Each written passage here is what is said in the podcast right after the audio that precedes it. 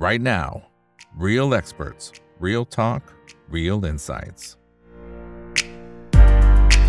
สวัสดีครับ สวัสดีเพื่อนเพื่อนนักลงทุนทุกคนนะครับ นี่คือ Right Now by อิกบรรพต ทุกเรื่องที่นักลงทุนต้องรู้นะครับ และสำหรับวันนี้เรื่องที่เราต้องรู้ก็คือการเรียนรู้นะครับจากบทเรียนของจะเรียกว่าเป็น trader นะครับแต่ว่าเป็น trader สายที่ run trend ยาวๆเลยนะครับแล้วก็พยายามที่จะมองหาหุ้น Big Shot นะครับและที่สำคัญคือใช้พื้นฐานด้วยเออเราก็ไม่ค่อยเห็นสไตล์นี้สักเท่าไหร่นะครับซึ่งจริง ๆ อาจจะเหมาะกับใครหลายคนก็ได้นะเราก็เลยจะมาเรียนรู้พร้อมๆกันนะครับวันนี้ได้รับเกียรตินะครับจากโคชเตนะครับน้องเตนะฮะคุณชนนพล ชนุหชานะครับเป็น co-founder ของ Super Trader Republic ด้วยนะครับ สวัสดีครับต้องเตครับ สวัสดีครับ สวัสดีครับพ่อพี่ครับครับผมอ่าคนไหนที่เข้ามาแล้วฝากกดไลค์กดแชร์กันด้วยนะครับ Facebook YouTube Twitter แล้วก็ทาง Clubhouse ด้วยนะครับ วันนี้เปิดมา 700 ท่านนะ YouTube อย่าลืม Subscribe นะครับ แล้วก็ถ้าเป็นห้อง Open Line Chat นะครับ ก็สามารถคลิกได้ตามห้องที่ท่านสนใจอยู่นะฮะหุ้นไทย หุ้นต่างประเทศคริปโต วางแผนการเงิน สนใจห้องไหนคลิกเข้าไปได้เลยนะครับ โอเค เอาละนะฮะ สำหรับหลาย ๆ ท่านอ้าวมีหลายคนเนี่ยพิมพ์เข้ามานะครับในคอมเมนต์นะบอกแฟนคลับทั้งสองท่านเลยนะฮะคุณอัครรัตน์บอกวันนี้ติดธุระนะ เดี๋ยวกลับมาดูย้อนหลังนะป๋าอีกก็ได้ได้ได้ไม่เป็นไรนะครับ ดูตอนไหนก็ได้เหมือนกันแหละนะครับ นี่หุ้นบิ๊กช็อตเป็นหุ้นพื้นฐานดีหรือว่าดูอย่างไรอะโอเคอะเดี๋ยวตรงนั้นเดี๋ยวค่อยไล่ไปนะครับตอนสมัยช่วงแรก ๆ นะครับ ที่น้องเต๋ปั้นพอร์ตอยู่เนี่ยนะฮะจากที่มันเป็นหลักตอนแรกเข้าใจว่าเป็นหลักหลักล้านนี่ใช่ไหมฮะครับหนึ่งล้านสามแสนตอนนี้เป็นร้อยแล้วเหรอฮะ ครับเพิ่งเพิ่งแต่ร้อยไปเมื่อประมาณสามอาทิตย์ที่แล้วอือหืออะไรอะไรคือจุดเปลี่ยนครับผม ลองลองย้อนให้คุณผู้ชมได้ฟังหน่อยว่า เจอไหมหุ้นเปลี่ยนชีวิตอะไรยังไง หรือ หรือมันเจอท่าไม้ตายของเราได้ยังไง อ่า คือต้องต้องบอกก่อนว่า คือผมเนี่ย ลงทุนตอนแรกครับ ก็คือลงทุนด้วยหู ก็คือเล่นเล่น inside เป็นหลักนะครับ คือจริงพอร์ตผมเริ่มต้นคือสี่ซัดเลยสี่ล้าน ใช่ คือพอร์ตเริ่มต้นจริงอะสี่ล้าน แต่ว่ามันขาดทุนหนักมากจนเหลือประมาณล้านกว่าบาทครับล้านสามเนี่ยแหละ bottom เลยคือล้านสามใช่แล้วก็แล้วก็ได้ไปเจอพี่ซันใช่ไหมพี่อิกน่าจะรู้จักอยู่แล้วพี่ซัน แกก็สอน day trade ให้ผม ทีเนี้ยคือการ day trade เนี่ยมันก็แล้วแต่จริตคนใช่ไหมบางคนก็เทรดได้บางคนก็เทรดไม่ได้ ผมเป็นหนึ่งในคนที่เทรดไม่รอดนะครับ day trade อันนี้ผมฝึกวิชาโค้ชซันมาแล้วผมก็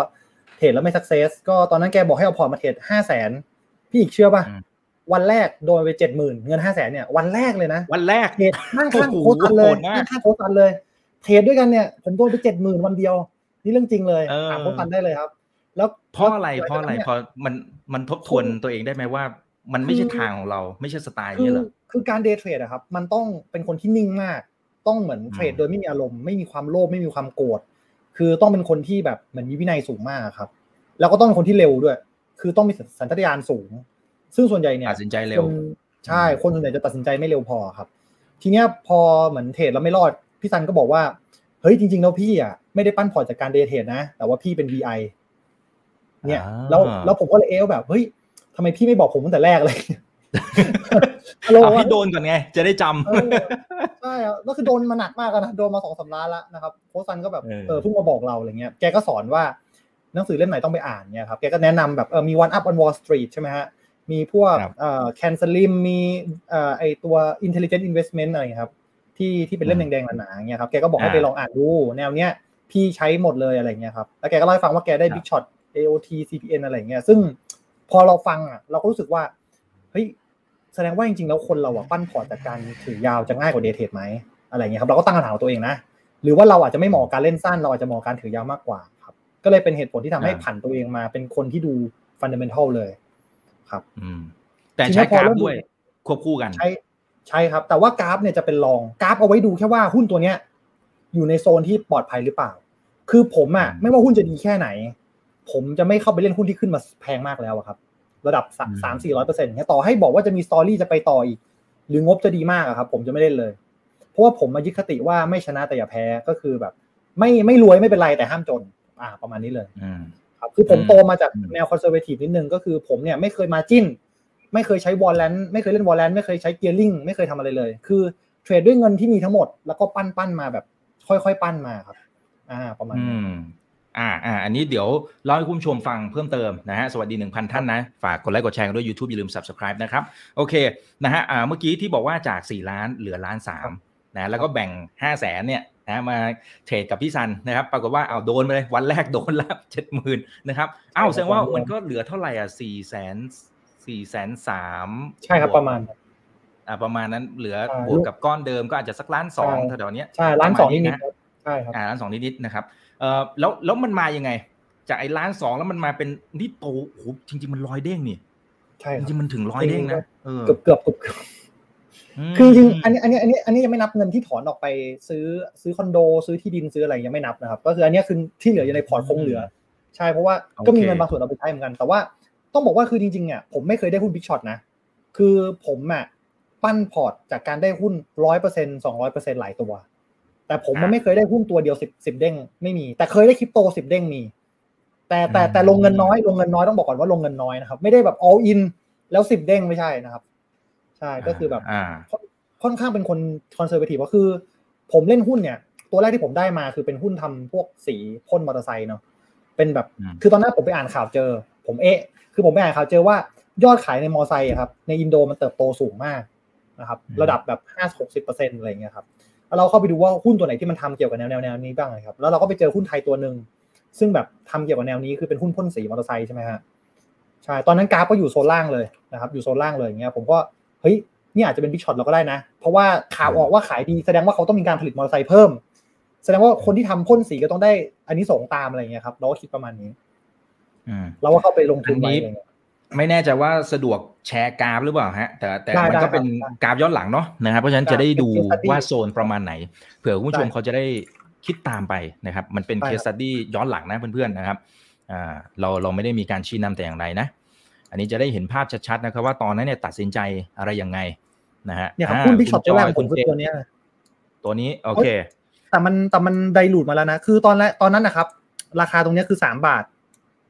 ประมาณสามบาทอืมเฮ้ยเดี๋ยวแป๊บนึงประมาณสามบาท ตอนนั้นเนี่ยผมเห็นราคาอยู่โซนเนี้ยครับอ่าช่วงนี้ช่วงนี้ประมาณนี้ แล้วผมก็เห็นข่าวว่าเอ้ย มีการยอดขายมอเตอร์ไซค์มันขายดีมากในอินโดเติบโตสูงอะไรเงี้ยครับคืออินโดเป็นประเทศที่ใช้มอเตอร์ไซค์ค่อนข้างเยอะนะครับทีเนี้ย ผมก็เห็นแล้วผมก็เข้าไปลงทุนเพราะผมคิดว่า ถ้าบริษัทที่ทำพ่นสีเนี่ยน่าจะได้เขาเรียกว่าอันนี้ส่งส์โดยตรงกับกับข่าวนี้เนี่ยครับ คือผมมามีผมมาอ่าน ผมเคยศึกษาเขาเรียกว่าแนวทางของปีเตอร์ลินช์เนอะคือเขาบอกว่างบการเงินเนี่ย เน้นได้แต่อย่าเยอะ เพราะว่างบการเงินน่ะคืออดีต แต่เขาให้กระจมกองมองหลัง business model ใช่เขาบอกให้มอง business model หรือ project plan ในอนาคตของธุรกิจนั้นๆ ว่ามีแผนจะเติบโตยังไง แล้วนำกลับมาคิดว่าเป็นไปได้มากน้อยแค่ไหน เพื่อที่จะหากำไรในอนาคต เพราะว่าเล่นหุ้นนะครับ ต้องเล่นบนอนาคตไม่ใช่เล่นบนอดีต ซึ่งอืมซึ่งจุดเนี้ยเป็นจุดที่ทำให้ผมมาคิดว่าหุ้นตัวเนี้ยตอนนั้นอะ PE ก็ต่ำนะ ก็คือประมาณสิบเท่านะครับ แล้วก็ราคาเนี่ยเราจะเห็นว่าอยู่โซนสะสม พอเราเอากราฟมาจับเราจะรู้ว่าหุ้นตัวเนี้ยมีดาวไซด์จำกัด ก็คือมีมีเนี่ยมีมีโลอยู่ที่ตรงเนี้ยครับมันลงมาเยอะถ้าแล้วราอะคาตอนนี้ก็ใช่ก็คืออยู่โซนล่างเลยเนี่ยคอนโซลมานาน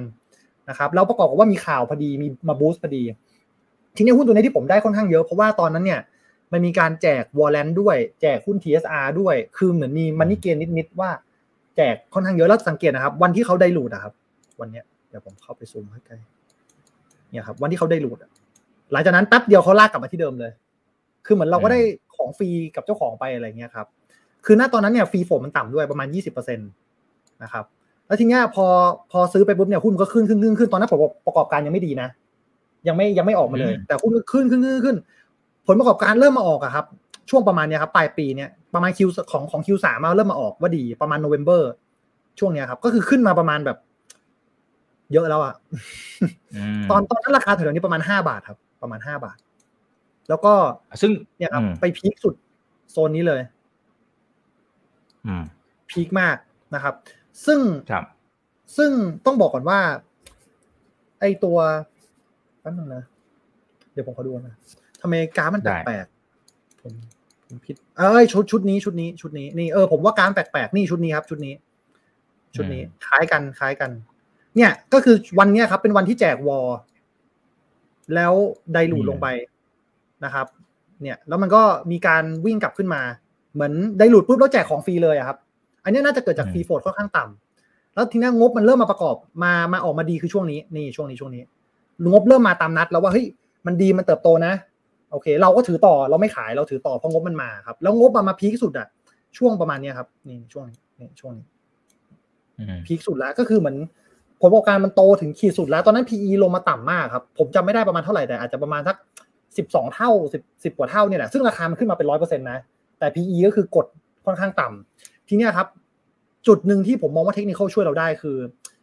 หุ้นตัวเนี้ย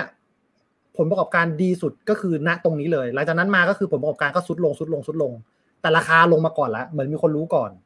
ทีเนี้ยเวลาเราเอาเทคนิคมาจับ ก็คือเราจะเห็นว่าเวลามันหลุดเทรนไลน์เงี้ยครับ เนี่ยเราต้องออก เราต้องออก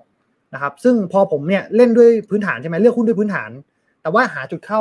กับจุดออกเนี่ยเป็นฟันเดเมนเอ้ยเป็นเทคนิคก็คือ พอหลุดเนี่ยครับ ผมก็ขายวันถัดมาเลยก็คือวันนี้ เนี่ยครับ ขายทั้งหมดเนี่ยครับ ประมาณเนี้ยครับ เนี่ยคือหุ้นเกือบเกือบสองร้อยเปอร์เซ็นตัวแรกในชีวิตที่ได้มา หลังจากที่เปลี่ยนแนวครับครับเอ๊ะเอ๊ะแต่ตอนก่อนหน้านั้นเนี่ยตอนตอนตรงที่น้องเต๋วงเอาไว้เนี่ยนะครับ แล้วหลังจากนั้นที่บอกว่างบมันยังไม่ดี แต่ราคามันเดินหน้ามันมันไปเรื่อยๆของมันเนี่ยไอตอนนั้นอะไรที่ที่เป็นจุดยึดว่าเฮ้ยฉันน่าจะยังถือต่ออะคือเคยอ่านของเนี่ยแหละครับปีเตอร์ลินช์จริงๆปีเตอร์ลินช์เนี่ยแทบจะเป็นเหมือนไอดอลผมเลยนะก็คือแกบอกว่า คือการเล่นหุ้นนะครับ อย่าหวังคำเล็ก เพราะว่าการเล่นหุ้นในระยะที่สั้นเกินไปอะครับ ภาพสั้นเนี่ยเราจะเราจะแพ้มากกว่าชนะ เพราะว่าความผันผวนนั้นเป็นสิ่งที่คาดการไม่ได้ ครับ ซึ่งซึ่งผมก็เลยเอาเอาเรื่องนี้มามาใช้ประกอบว่า ถ้าผลประกอบการยังไม่ออกมาว่าว่ามันดีจริงหรือไม่ดีจริงเรายังไม่ขายหุ้น คือเราจะขายต่อเมื่อเราเห็นเฉลยแล้วว่าเราถูกหรือเราผิด ยกเว้นกราฟเสียทรงเนี่ยครับ คือเอามาคู่กันเลย เงื่อนไขเอามาคู่กันเลย เงื่อนไขที่หนึ่งคือจะถือจนกว่าผลประกอบการจะเปลี่ยนทาง ถ้ากราฟยังดีอยู่ แต่ถ้ากราฟเสียก็ออกเลยเหมือนกัน เราจะไม่เราจะไม่เขาเรียกว่ากราฟคือเสี่ยป๋องเคยพูดไว้บอกว่ากราฟไม่เคยหลอกใครนะกราฟมักจะมาก่อนใช่ไหมฮะทีเนี้ยเราก็เอาสองอันนี้มาเหมือน intersect กัน พื้นฐานประกอบกับเทคนิคถ้าอันใดอันหนึ่งมันแย่เราก็ออกเลยครับประมาณนี้อืมครับครับ เออแต่จังหวะจังหวะที่เข้าคือคือมันอาจจะเป็นสไตล์ไม่ไม่จำเป็นต้องเป็นตัวนี้นะครับอ่าแต่เป็นสไตล์เวลาที่เข้าสมมติมองละอ่า checklist นะครับเมื่อกี้บอกว่าอ่าพื้นฐานมันต้องดีประมาณนึงแหละนะครับอ่าแล้วอย่างที่สองคือดูกราฟอ่าต้องมี story อะไรบางอย่างนะครับเอ๊ะแต่แต่ยังยังเตะก็ต้องไปไปพูฟหรือเปล่าว่าไอ้ story นี้มันมันน่าจะ valid พอสมควรอะถูกไหมใช่ครับก็คือต้องเห็นว่าบริษัทเนี้ยมีมีสัญญาคือทำกับมอเตอร์ไซค์หลายเจ้ามากที่ที่ขายอยู่ในตลาดนะครับในแถวอาเซียนเนี่ยครับ ก็จะรู้ว่าถ้าอินโดโตไงก็ได้ประโยชน์เนี้ยครับ อืม อืมครับคือเคยเห็นว่ามาจริง อืม อ่า มาจริงคือเคยเห็นหนังสือของพี่ฮงนะครับเขาบอกว่า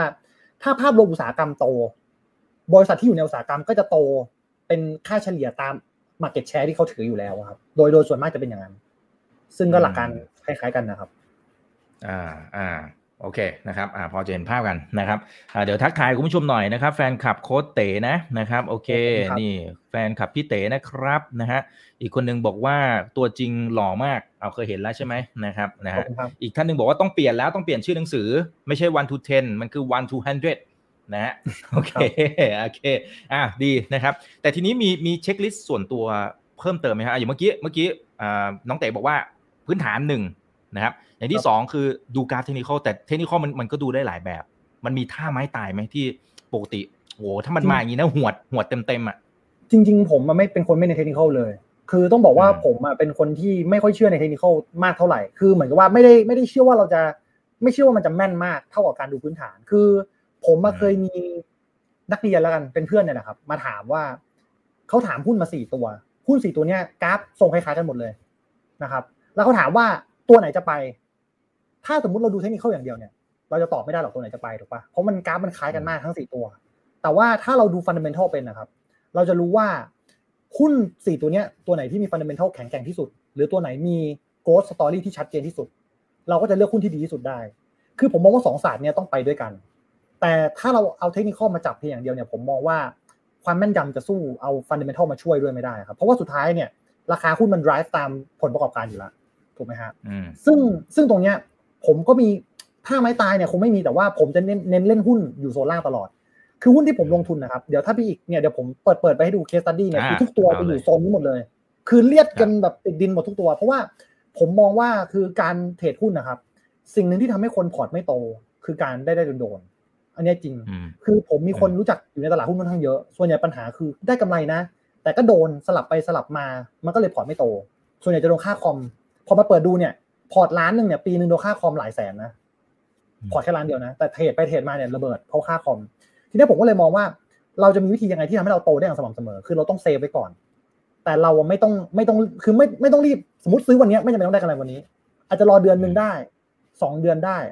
แต่ถ้าเราได้ร้อยเปอร์เซ็นต์เราแซงหน้าคนที่ trade ทุกวันด้วยซ้ำเพราะเราไม่โดนเลย เราถืออย่างเดียวถูกไหมฮะหนึ่งเราไม่โดนค่าคอมสองคือเราได้ big shot เนี่ยเรา run อย่างเดียวเราก็ เราเราลงได้เยอะกว่าด้วย คือถ้าคนเล่นสั้นเนี่ย เขาจะไม่สามารถ all in ทุกไม้ได้ เขาจะต้องมีการแบ่งเงินนั่นนี่นั่น แต่พอเราดู fundamental ประกอบ เรามีความเชื่อในหุ้นของเราถูกไหมมี fundamental มา support เราจะ all in ได้ ผมมาโตมาหนึ่งล้านไปสิบล้านเนี่ย ผมโตมาภายในแค่เวลาแค่สิบเดือนเองนะ ประมาณปีหนึ่งจริงๆครับ มี track record อยู่ในหนังสือ One to Ten เลยที่ขายอยู่ครับ เป็น track record จากโบรกเกอร์เลยนะ ก็คือทำจริงได้จริง เพราะว่าผม all in ทุกช็อต คือผมซื้อ all in ตัวนี้ปุ๊บผมได้กำไรมาปุ๊บผม all in ต่อได้กำไรต่อ ผม all in ต่อได้กำไรต่อ แล้วจังหวะมันดวงดีคือหุ้นมันมาเร็วกว่าที่เราคิดคือเราคิดว่ามันอาจจะต้องวิ่งรอผลประกอบการแต่สุดท้ายมันวิ่งก่อนผลประกอบการผลประกอบการออกทุกตัว ผมก็เลยได้ performance ที่ค่อนข้างเร็วมากตรงนี้ แต่ว่าพอหลังจากนั้นมาก็เริ่มทรงๆละตอนพอ 40 ล้านเนี่ยผมก็ตันอยู่หลายหลายปีเลยสองสามปีเลยครับกว่าจะขึ้นมา 80ใช่แต่ก็ได้ตัวเดียวเลยนะ40ไป80เนี่ยก็คือได้บิ๊กช็อตหุ้นตัวเดียวเหมือนกัน ครับครับเออโอ้แต่แต่ all in เนี่ยอันนี้อันนี้เผื่อนะเผื่อเผื่อคุณผู้ชมที่ดูเราอยู่ตอนนี้เกือบ 2,000 ท่านละนะครับยังไงฝากกดไลค์กดแชร์กันด้วย YouTube อย่าลืม subscribe นะนะครับเอ่อทีนี้ทีนี้คือคำว่า all in เนี่ยผมว่าพี่ว่าทุกคนทำไม่ได้ อันนี้พูดเลยทุกคนทำไม่ได้แถมมีโอกาสเสียด้วยนะ แต่ว่าน้องเต๋คือศึกษาไง ถูกไหมฮะศึกษาเอาให้มันมั่นใจอะมันก็ช่วยลดความเสี่ยงได้แล้วก็ทำให้เรากล้า all in นะครับเออมันมันมีเขาเรียกอะไรศึกษาเลเวลไหนที่รู้สึกว่าเฮ้ยถ้ามันออกท่าประมาณนี้เนี่ยเฮ้ยชัวร์ละชัวร์ละกล้าผมให้ไมเซ็ตผมให้ไมเซ็ตอย่างนี้แล้วกัน เออ สมมติมีคนมาขายที่ดินพี่อีกอะที่ชิดลมอย่างเงี้ย ขายไร่ละล้านพี่พี่อีกซื้อไหมชิดลมเลยโอเคไร่ละล้านเดียว ซื้อถูกไหมเออเพราะมันถูกมาก ทีเนี้ยพอพอเราพอเรา พออันนี้มันเหมือนเรารู้ valuation หุ้นว่าตัวเนี้ยถูก มันก็เหมือนรู้ที่ดิน ทีเนี้ยพอพอมีคนมาเสนอซื้อต่อพี่อีกสิบล้านไร่เนี้ยขายไหมพี่ก็อาจจะเอ้ยไม่ไม่น่าขายผมว่าเพราะไร่ละสิบล้านก็ยังถูกอยู่ดี ก็คือเหมือนเรารันเทนหุ้นนะครับ ว่าเรารู้ว่า valuation หุ้นคือเท่าไหร่เราก็รันได้ ทีเนี้ยพอพอสมมุติมีคนเสนอพันล้านอาจจะขายเลย เพราะเรารู้ว่าตารางวาหนึ่งล้านสองล้านเองอะไรเงี้ยครับคือผมจะเปรียบเปยว่าเวลาเราลงทุนในหุ้นนะครับ คือเราห้าม all in เลย จนกว่าเราจะมั่นใจว่าเราตีแตกได้จริง ๆ ว่าหุ้นตัวเนี้ยมี asset เท่าไหร่ มีกำไรเท่าไหร่ มี growth story เป็นยังไง แล้วความเป็นไปได้ของ growth story นั้นเนี่ยสูงมากน้อยแค่ไหน แต่ส่วนใหญ่หุ้นที่ผม all in นนะครับหนึ่งคือจะต้องมีพื้นฐานดีอยู่แล้ว คือไม่ใช่หุ้น PE ร้อยเท่า แล้วบอกว่าหุ้นตัวเนี้ยจะไปต่อนี้ไม่เอา ผมจะต้องเล่นหุ้น PE สิบถึงสิบห้าเท่าไม่เกินยี่สิบก็คือมี fundamental support ระดับหนึ่งหรือมี asset back เยอะๆ อย่างตัวที่ผมปั้นสี่สิบไปแปดสิบล้านเนี่ย หุ้นตัวนี้เป็นหุ้นที่เป็นเขาเรียกว่า asset play คือเป็นหุ้นที่มีที่ดิน แล้วก็ถือหุ้นในบริษัทอื่น ซึ่งแค่ราคาหุ้นที่ถือเนี่ย ในบริษัทนั้นๆเนี่ยใหญ่กว่า market cap ของตัวเองอีก แปลว่าถ้าเราเทคบริษัทนี้ทั้งบริษัทเลยเนี่ย เราเอาหุ้นที่เขาถือไปขายทิ้งเนี่ยเราก็ได้กำไรแล้ว อย่างเงี้ยครับ คือคือแล้วยังไม่รวมถึง growth story ที่จะเติบโตต่อ พอเราเอาทุกอย่างมาประกอบกันเราจะรู้ว่าหุ้นตัวนี้ all in ได้เพราะว่ามี asset back อยู่เยอะมากอะไรเงี้ยครับ อืมอืมคือคือเราต้องดูองค์ประกอบประกอบกันหลายอย่างครับ แต่ว่ามันคือการเล่นหุ้นเนี่ยต้องบอกตรงมันไม่มันไม่มีท่าไม้ตาย เพราะสำหรับผมนะ ผมมองว่าการเล่นหุ้นเนี่ยแต่ละยุคแต่ละสมัยก็เทรดไม่เหมือนกัน ยุคสมัยก่อนอย่างอาจารย์นิเวศเทรดก็เทรดอีกแบบหนึ่งยุคสมัยเราเนี่ยก็ต้องเร็วขึ้นเพราะข่าวสารมันเข้าถึงกันมากขึ้น แล้วผมเชื่อว่ายุคต่อๆไปก็จะเปลี่ยนวิธีไปเรื่อยๆ แล้วแต่ตลาด แต่สิ่งหนึ่งเลยที่สำคัญนะครับที่ยังใช้ได้อยู่ในทุกยุคทุกสมัยเลยผมว่าคือ mindset mindset ในการดูเงื่อนเงื่อนไขแล้วกัน ในการดูว่าหุ้นตัวนี้ต้องเป็นยังไงบ้าง อย่างเช่น ต้องมีความปลอดภัย ต้องมีการเติบโตที่ดีนี่ครับ ต้องมีสภาพคล่องมากพอให้ซื้อขายได้อะไรเงี้ยครับอืม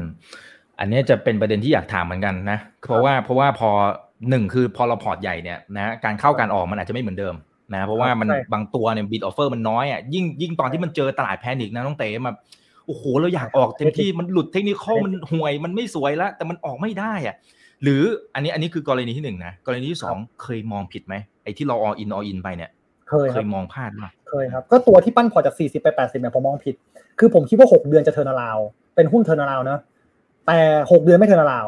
แล้วประเด็นคือผมซื้อหุ้นตัวนี้จนติดผู้ถือหุ้นรายใหญ่ของบริษัทเลยนะ อันดับ 5 เลย ก็คือซื้อเยอะมาก บริษัทไม่ได้ไม่ได้ใหญ่มาก บริษัท sizing ประมาณ 200 ล้านเองครับ2 300ล้านเอง ก็คือไม่ใหญ่มาก แล้วเราติดอันดับ 5 พี่คิดดู แปลว่าเราขายไม่ได้ คือถ้าเราขายเนี่ยลง3ฟอร์เลย คือ bid offer มีหลักแสน แต่ผมถืออยู่ร้อยล้านหุ้นนะพี่ คือเยอะมาก ใช่ครับ แล้วทีเนี้ยเราคิดผิดคือมันหกเดือนมันไม่ขึ้น แต่ตอนนั้นเรายังไม่ได้ซื้อเยอะนะ แต่ผมมาถัวเยอะตอนที่มันลงมาข้างล่าง ทีนี้มันก็ลงลงลงมาเพราะมันไม่ turnaround จริง มันก็ลงลงลงมา ผมก็ซื้อเพิ่มเพราะผมมองว่า ถ้าหุ้นตัวนี้ไม่ turnaround อย่างน้อยหุ้นตัวนี้มี asset back เยอะ ตอนนั้นผมคิดถึงขนาดที่ว่า ผมจะรวมเงินกับเพื่อนเลยอะเหมือนตามพวกเพื่อนที่แบบพอมีตังค์อะ ซื้อมันทั้งหมดเลยของบริษัท แล้วเราเอาหุ้นที่มันถือเนี่ยไปขายเลยอย่างเงี้ยครับคือเอาไปขายในตลาดเลยเพราะหุ้นตัวตัวที่เขาถือเนี่ยเป็นหุ้นที่ค่อนข้างเป็นขนาดกลางคือใหญ่กว่าตัวเขาแล้วก็เป็นหุ้นที่มีสภาพคล่องพอสมควรนะครับ ก็คือซื้อขายได้อะไรเงี้ยเราก็คิดว่าเฮ้ยทำอย่างเงี้ยกำไรละยี่สิบเปอร์เซ็นต์อย่างน้อยแถมยังไม่รวมที่ดินบริษัท ยังไม่รวมเครื่องจักรยังไม่รวมอะไรอีกที่ที่เราจะได้ฟรีๆเลย จากตรงนี้อะไรเงี้ยครับก็เคยคิดกันถึงขนาดนั้นเลย ว่าจะทำประมาณนี้ ซึ่งสุดท้ายเนี่ยหุ้นตัวนี้มันก็กลับมา แต่หลังจากนั้นประมาณสองปี ก็คือก็ในนี้ยอมรับเลยว่าพลาดจริงๆ เพราะว่า เรามั่นใจว่ามันจะเทิร์นเร็วภายในหกเดือน แต่เราก็ต้องติดอยู่ตั้งเกือบสองปีเหมือนกันครับ อืม บทเรียนอะไรที่เราได้รับฮะผมมองว่าไม่มีอะไรร้อยเปอร์เซ็นต์นะครับ คือแม้กระทั่งเจ้าของเอง คือผมอะได้คุยกับเจ้าของบริษัทในตลาดหลายท่าน ทุกคนน่ะ พูดผมถามคำถามหนึ่งอะที่ทุกคนพูดตอบเหมือนกันหมดเลยคือเขาบอกว่า แม้เราทำธุรกิจเองอะเรายังคาดเดาไม่ได้เลยว่าปีหน้าจะเป็นยังไง แล้วนักลงทุนจะไปรู้ได้ยังไง ว่าปีหน้าจะเป็นยังไง เนี่ยเนี่ยเนี่ยคือสิ่งหนึ่งที่ที่เรารู้เลยว่าไม่มีอะไรร้อยเปอร์เซ็นต์ในตลาดครับอ่าแล้วแล้วยังใช้ท่านี้อยู่ไหมฮะหมายถึงว่าการ all in หลังจากที่เจอช็อตนั้นไป ก็ยังใช้อยู่นะตอนนี้พอร์ตร้อยแล้วใช่ไหมผมก็มี big shot เก็บหุ้นอยู่ตัวหนึ่งซึ่งก็เก็บได้ค่อนข้างเยอะละจริงถ้าปิด book มาตอนนี้ก็ติด major shareholder แล้วถ้าปิด book แล้วก็คือแบบผมก็เวลาผมซื้อผมจะซื้อเยอะเพราะว่าผมอยากเข้าไปคุยกับเจ้าของครับ คือผมอยากเข้าไปถามเขาอยากเข้าไปคือพอเรามีหุ้นเยอะเนี่ยเวลาประชุมผู้ถือหุ้นเนี่ย จากประสบการณ์ผมอะคือเจ้าของเขาจะเข้ามาทักเราเองเลยนะครับ คือจะทักเลยว่าเฮ้ยสวัสดีครับอะไรอย่างเงี้ยแล้วก็จะคุยกันกินข้าวกันเพราะว่าพอเราได้คุยกับเขาเนี่ยเราจะรู้ว่าบริษัทเขาจริงๆเป็นยังไง mindset เขาการบริหารงานเขาเป็นยังไง คือผมมันมองมาตรงนี้เป็นสิ่งสำคัญมาก เพราะว่าบริษัทในประเทศไทยอะครับส่วนใหญ่ต้องใช้ว่าส่วนใหญ่นะ ไม่ค่อยมีการแข่งขันเชิงเทคโนโลยีมากเท่าไหร่เพราะฉะนั้นเนี่ยสิ่งหนึ่งที่เป็นตัวชี้ขาดระหว่างหุ้นกับหุ้นเนี่ย อุตสาหกรรมเดียวกันเนี่ยคือเจ้าของผมยกตัวอย่าง case study ตัวหนึ่งแล้วกันคือหุ้นอย่าง ORI อะครับ Origin อะ อันนี้ case study นะคือผ่านไปแล้ว คือหุ้น Origin เนี่ยผมมองว่าผู้บริหารเขาเก่งตรงที่ว่าเขาสามารถซื้อที่ดินที่คนทั่วไปซื้อไม่ได้ อันนี้เป็นหุ้น big shot ผมเหมือนกันตัวนี้ คือหุ้นบางแปลงเนี่ยแสนสิริซื้อแต่แต่แต่เขาไม่ขาย แต่โอลิเขาขายแปลกไหมแปลกไหมอันนี้ผมรู้เลยเป็นซอรี่จริง คือ ผมมองว่าแล้วมันเป็นอย่างนั้นได้ยังไงเขามีวิธีการเอาใจไงครับ คือพอเขาเป็นเจ้าของที่เหมือนทำเองอะครับ เป็นเจ้าของหุ้นเองอะเขาอาจจะมีการแบบเอา อันนี้ผมเดานะก็คืออาจจะแบบมีการ ไปซื้อขนมไปฝากอะคนนั้นคนนี้อะไรอย่างเงี้ยคือบางทีบ้านนั้นอะที่เขาจะขายที่ดินเขาอาจจะไม่ได้อยากได้ แต่พอเราสนิทเขาอย่างเงี้ยอาจจะบิวได้ว่าเออ เอาไปพัฒนาให้มันเกิดประโยชน์มากกว่าดีกว่าไหมอะไรเงี้ยครับก็คือทำให้เขาได้แปลงนี้มาอย่างเงี้ยครับคือคือผมเลยมองว่าเนี่ยมันเป็นกลเม็ดเคล็ดลับเล็กๆน้อยๆที่บางทีอาจจะทำให้ธุรกิจเติบโตได้ในระยะยาวเลยด้วยซ้ำครับอืมอืมครับ ผมโอเคนะครับ เป็นสิ่งที่สำคัญนะครับเอ่อ แต่ว่าความหมายก็คือว่าพอพอหลังจากที่เจอช็อตนั้นเนี่ยที่ไอ้หกเดือนแล้วมันไม่ไป จนสุดท้ายเนี่ยมันมันก็หมายถึงว่าราคาหุ้นมันก็ร่วงร่วงอะไรไปเนี่ยนะฮะจนสุดท้ายเราก็โหใช้เวลาสองปีใช่ไหมสองปีกว่ากว่ามันจะกลับมาปีกว่าเลยครับนะครับอ่าไอคือไอไอตัวใหม่หรือว่าหลังจากนั้นเนี่ยก็ก็ยังจะ all in อยู่เหรอครับ น้องเต๋หรือยังไงหรือเราเริ่มแบ่งพอร์ตแล้ว คือต้องบอกก่อนว่าพอร์ตหนึ่งล้านไปสิบล้านเนี่ย all in แบบร้อยเปอร์เซ็นแทบไม่มีเงินเลยอ่าแต่พอพอร์ตสิบขึ้นมาครับ ผมก็เริ่ม all in คำว่า all in เนี่ยคือเจ็ดประมาณเจ็ดแปดสิบเปอร์เซ็นต์ก็คือถือว่าเยอะแต่ไม่ได้แบบหมดตัว เพราะว่าพอเงินมันเริ่มเยอะครับ ผมก็เอาเงินบางส่วนเนี่ย ไปเล่นหุ้นพื้นฐานแบบตัวใหญ่ๆบ้างก็มีครับ แต่ว่าณปัจจุบันเนี้ยเวลาซื้อหุ้นก็จะซื้อถ้า all in ก็คือประมาณเจ็ดสิบเปอร์เซ็นต์อย่างตอนนี้พอร์ตประมาณร้อยนิดๆซื้อหุ้นตัวหนึ่งเนี่ยผมก็ซื้อประมาณหกเจ็ดสิบล้านนะครับใช่แล้วก็เหลือประมาณสักสี่สิบเอาไว้ไว้ trade บ้างอะไรบ้างครับ แต่เดี๋ยวนี้ผมแทบไม่ trade เลยครับ คือผมไม่ได้เปิดจอคอม สตรีมมิ่งเนี่ยผมไม่ได้เปิดมาประมาณสองปีแล้วนะ ถ้าไม่ได้สอนนะครับ ไม่ได้เปิดเลย ไม่ได้ดูเลย ผมใช้มือถืออย่างเดียวจริงๆ ตั้งแต่สี่สิบล้านเนี่ยไม่ได้เปิดเลยครับ มือถือล้วนร้อยเปอร์เซ็นจริง ๆ เพราะผมมองว่าไม่มีความจำเป็นต้องใช้ครับ ผมมองไม่มีความจำเป็นผมว่าอาวุธที่ผมใช้คือครับ ผมว่าอาวุธที่ผมใช้เนี่ยคือพวกเปิดเข้าเว็บเซตเนี้ยครับ ดูห้าสิบหกขีดหนึ่งฟังอัปเดตอะไรเงี้ยมากกว่าไอพงไอแพดเนี่ยใช้บ่อยกว่าใช่ครับ การการที่สมมุติว่าเวลาที่กำลังจะมองหาหุ้นตัวถัดไปเนี่ย มีมีสไตล์จุดเริ่มต้นในการที่จะมองหายังไงอ่าโอเค ฟังข่าวนี่คือเมื่อกี้บอกว่ามีมีซอสหนึ่งละนะครับ มีสไตล์แบบไหนอีก คือหุ้นส่วนใหญ่ผมจะฟังข่าวหมด อย่างผมเคยได้หุ้น h ท t มาตอนนั้น h ท t อะประกาศข่าวในเว็บไซต์เลย บอกว่ายอดขายเยอะต้องระดมทุนต้องท้าสร้างโรงงานใหม่ ตอนนั้น h ท t ยังอยู่แบบล่างมากเลยครับประมาณแบบสองสามบาทเองนี่ครับก็เป็น big shot อีกตัวหนึ่งซึ่งซึ่งเราเห็นเลยนะว่าข่าวออกมาดี ว่าเฮ้ยยอดยอดทะลักจนต้องสร้างโรงงานใหม่เนี่ยครับหรือหรือตอนนั้น MTLS เมื่อสมัยก่อนเป็น MTLS เนอะเดี๋ยวนี้เป็น MTC MTLS เนี่ยตอนนั้นเนี่ยผมกับพี่ซันเห็นพร้อมๆกันเลยก็คืองบประกาศออกมาว่าเติบโตจากการดำเนินงานจริง สูงด้วยประมาณ 30-40%เลย แต่ราคาหุ้นน่ะ sideway ออกข้างมาแบบหลายปีมาก แล้วหุ้นยังไม่ขึ้น เราซื้อไว้อีกอาทิตย์หนึ่งถึงจะขึ้นนะเนี่ยครับ ซึ่งบางท่านน่ะ เวลาเขามองสั้นนะพี่อีกเขามองสั้นนะอย่างตอนนั้นไม่ต้องบางท่านในห้องเลยที่เถียด้วยกันเนี่ย เขาซื้อไปแล้วเขาบอกวันนั้นไม่วิ่ง ทั้งที่งบออกมาดีเขาขายเลยเขาบอกว่าแปลกๆละแต่ผมกับพี่ซันถือต่อเพราะผมมองผมกับพี่ซันมองเหมือนกันเฮ้ยงบโตขนาดเนี้ยต้องวิ่งไปอย่างน้อยต้องมียี่ห้าในสมัยนั้นนะตอนนั้นมันสิบกว่าบาทเองครับสิบสองบาท เราก็มองเฮ้ยมันโตขนาดนี้มันต้องอย่างน้อยต้องต้องยี่สิบต้องเห็นอะแต่มันไม่วิ่งแสดงว่าเนี่ยคือท่าที่แจกตังค์สำหรับพวกผมอะผมกับพี่ซันจะเรียกว่าเป็นท่าแจกตังค์ก็คือ เฉลยหมดแล้วว่าดีแต่หุ้นยังไม่ขึ้น ซึ่งผมว่ายุคนี้ก็ยังมี ท่าแบบนี้ครับ เราหาให้เจอเท่านั้นเองส่วนใหญ่จะเป็นหุ้นที่คนไม่ค่อยมองกันนอกกระแส อืม เราจะมีวิธีการดูยังไงว่าจริง ๆ แล้วมันอาจจะไม่ได้มีอะไรซ่อนอยู่หรือเปล่า หรือว่าไอ้ที่ที่ออกข่าวเนี่ย นะมันอาจจะโหจะมันไม่ได้ ผู้บริหาร ผู้บริหารท่านอาจจะเหมือนกับว่าพูดเกินจริงเล็ก ๆ น้อยๆอะไรเงี้ยคือเคยเห็นไง พี่เคยเห็นนะเออแต่เราแยกยังไงผมมีเคสดูอยู่ครับ ก็คืออะอย่างอย่างเอาเรื่องผลประกอบการก่อนนะผลประกอบการเนี่ย ถ้า ถ้าเราดูเป็นเราเห็นอยู่แล้วว่ามาจากการดำเนินงานจริงๆครับ เราจะรู้ว่าไม่มั่ว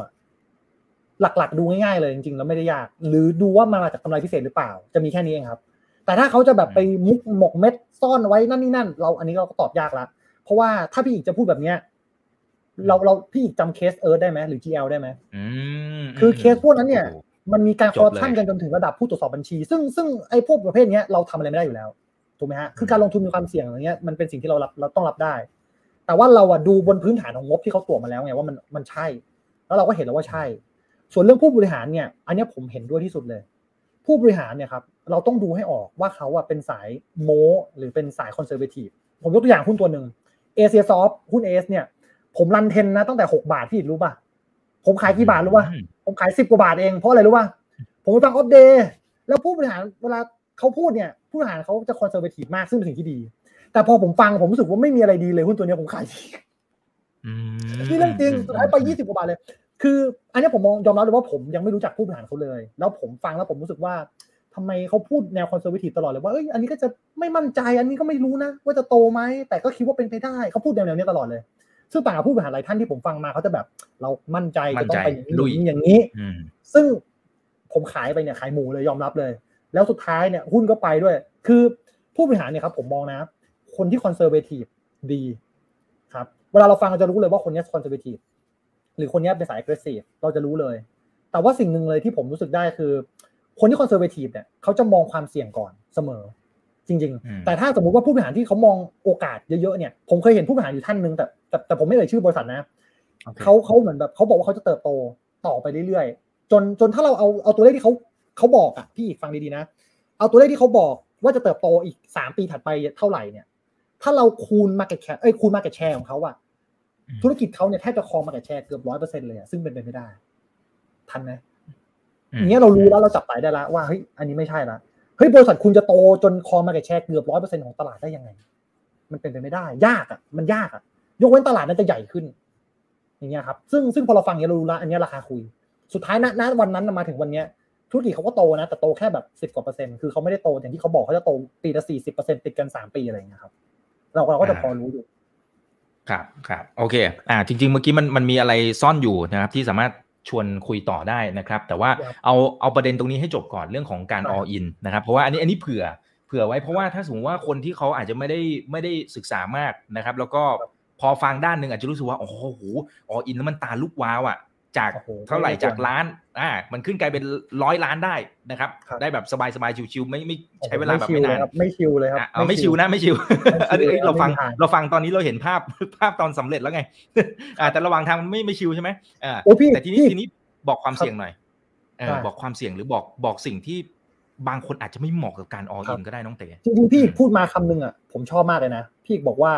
อันนี้คือเราเห็นเขาสำเร็จแล้วไงคือผมมีหนังสืออยู่เล่มหนึ่งอันนี้ขอแทรกนิดนึง ผมอะไรจะเขียนน่ะพี่รู้ว่าผมจะเขียนหนังสือเล่มเล่มนี้ว่าอะไร ผมจะเขียนหนังสือว่าเทรดยังไงให้ล้มเหลว เพราะผมอะพูดตรงๆเลยนะ ในตลาดเนี้ยผมบอกเลยว่าทุกคนน่ะ เห็นแต่คนที่สักเซสแล้วมองว่าคนนั้นก็ดีคนนี้ก็ดีคนนั้นก็ดี แต่ไม่มีใครพูดถึงความล้มเหลวเลย ซึ่งซึ่งผมมองว่าอะไรรู้ป่ะพี่ความสำเร็จอะลอกเรียนแบบกันยากนะ เพราะมันคือจังหวะเวลาโอกาส แต่ผมมองว่าความล้มเหลวเนี่ย ป้องกันได้ ถ้าคุณรู้ว่าเคยทำแบบไหนแล้วเจ๊งเนี่ย คุณแชร์ให้เขารู้เขาจะเอานำไปป้องกันได้ไม่ให้เกิดขึ้นกับตัวเอง พี่อีกว่าจริงไหมจริง คือคืออันนี้อันนี้ผมจริงเลยคือผมอยากจะบอกว่าการอืมใช่ คือผมอยากจะบอกว่าการ all in เนี่ย เป็นสิ่งที่ยากนะครับ ไม่ใช่ว่าใครก็ทำได้ ให้ผมกลับไปทำอีกรอบนึงอะผมอาจจะปั้นไม่ได้เร็วเท่านี้แล้วอะผมบอกเลยที่ผมมาเร็วเนี่ยเพราะว่าปีแรกอะปีทองของผมอะสิบเดือนที่มันได้สิบเด้งเนี่ย มันฟลุกผมพูดเลยทำอีกก็ทำไม่ได้ มันจังหวะมันเวอร์ แต่ในความเป็นจริงเนี่ยคุณต้องอยู่กับความเป็นจริงว่า ในการลงทุนไม่มีอะไรร้อยเปอร์เซ็นต์อันนี้เรื่องจริงนะครับ คือแม่ผู้บริหารท่านยังพูดเลยอะว่า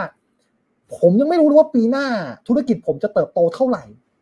คุณมั่นใจได้มั่นใจกว่าผมได้ยังไงว่า ว่าหุ้นผมจะไปเท่านั้นเท่านี้อะไรเงี้ยครับ ซึ่งซึ่งอันนี้ผมว่าเป็นสิ่งที่จริงนะที่ผมบอกเลยว่า การจะ all in นะครับ มันยากต้องมีประสบการณ์ในการลงทุนค่อนข้างเยอะอย่างผมเนี่ยกว่าผมจะเริ่ม all in เนี่ยผมก็มีประสบการณ์ลงทุนไปสี่ปีแล้วนะก็คืออยู่ในตลาดมาสามปีแล้วครับอืม ใช่อืมครับ แต่แต่โอเคแต่ผมมองอย่างนี้ เราอาจจะลงทุนในการแบ่งแบ่งเขาเรียกว่า สมมุติมีหุ้นที่ชอบสามตัว อาจจะอาจจะซื้อกระจายสามตัวก็ได้อย่างเงี้ยครับอืมเพื่อเพื่อกระจายความเสี่ยงคนละอุตสาหกรรมนะครับ แต่ว่าโดยส่วนตัวแล้วเนี่ย ต้องบอกว่าการลงทุนที่